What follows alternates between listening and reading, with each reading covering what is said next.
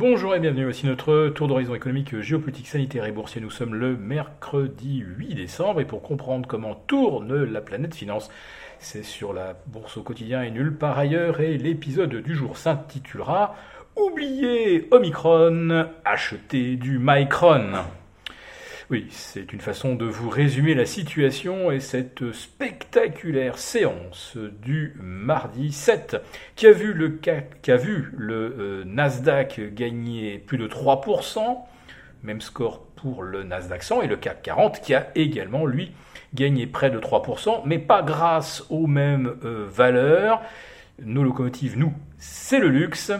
Aux États-Unis, ce sont les semi-conducteurs.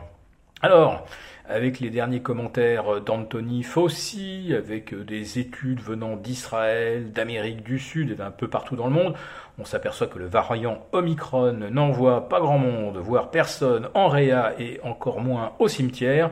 Donc les marchés tournent la plage d'Omicron et euh, se précipitent donc sur Micron, mais aussi ASML qui a gagné plus de 6% hier, Nvidia plus 8% et euh, Nvidia en fait double la mise avec 8% gagné la veille, ça nous fait plus 16 en 48 heures. Et Nvidia aujourd'hui, ça pèse 800 milliards de dollars. Autrement dit, ça commence à compter, à peser dans l'évolution euh, du Nasdaq. Voilà, donc la page Omicron est, est tournée et on retrouve donc euh, à peu près les mêmes conditions de marché, les euh, mêmes programmes d'achat. Et c'est assez rassurant puisqu'à maintenant 15 jours de la séance des quatre sorcières, eh bien, on commence à, pouvoir espérer un rallye de fin d'année qui nous ramènerait sur les plus hauts absolus. Et euh, hier soir, euh, le S&P 500 à 1% près, même pas, euh, pour aller 0,5, a failli améliorer son record de clôture du 18 novembre dernier et à 1% près s'est rapproché de son record absolu. Pour le Nasdaq, il est remonté à 2% de son record, autrement dit une deuxième séance comme celle de mardi, et on serait sur de nouveaux plus hauts. Bon, a priori ça ne va pas arriver puisqu'on attend Wall Street euh, euh, un petit peu hésitant aujourd'hui. Et à Paris, eh bien, c'est un petit peu le même scénario, ça tangue, euh, il y a du swing. On avait bien commencé la séance, on est monté au-delà des 7100, 7104, puis on est retombé à 7050, puis on est repassé au-dessus de 7100 à l'heure du café, et puis on est retombé un petit peu en dessous des 7060 euh, euh, avant l'ouverture des marchés américains.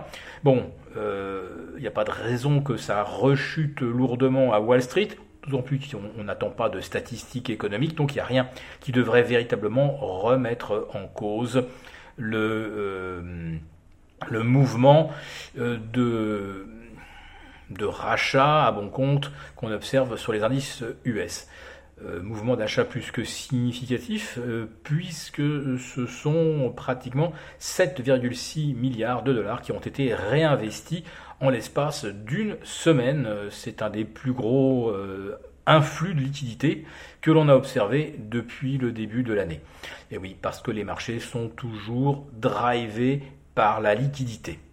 Mais il y a quand même un phénomène, moi, qui m'intrigue. Euh, ceux qui suivent nos lives euh, savent un petit peu de quoi je parle. C'est-à-dire que avec la forte hausse du VIX que nous avons eue à partir du 26 novembre dernier, on a eu une très forte consolidation euh, des taux. Les marchés obligataires symétriquement se sont fortement appréciés. On a vu les taux longs américains atteindre un plancher de 1,35, on est tombé à 1,67 sur le 30 ans. Et alors que les indices US sont remontés pratiquement à leur sommet, eh bien les marchés, enfin les taux ne se sont pratiquement pas retendus. On est euh, un petit peu au-delà de 1,45 sur le 10 ans américain. On est toujours à moins 0,02, moins 0,03 sur l'OAT. Cette fois-ci, donc, on a une nouvelle hausse, on va dire presque en parallèle, de l'obligataire, des marchés d'actions du pétrole. Euh, on est repassé au-delà de 75-80 euh, sur le Brent. Donc on, a l'impression de renouer avec une de ces périodes merveilleuses typiquement le mois de septembre et d'octobre, quand on avait la hausse des actions, la hausse des matières premières, la hausse du pétrole et des marchés obligataires qui parvenaient à, contenir leur, leur tension sous leur niveau du mois de juillet dernier. Alors, le point d'ordre de cette semaine, ce sera évidemment les chiffres de l'inflation aux États-Unis euh, vendredi. Euh, d'ici là, on aura aussi euh, peut-être quelques petits messages de la Fed. ils seront scrutés avec intérêt naturellement.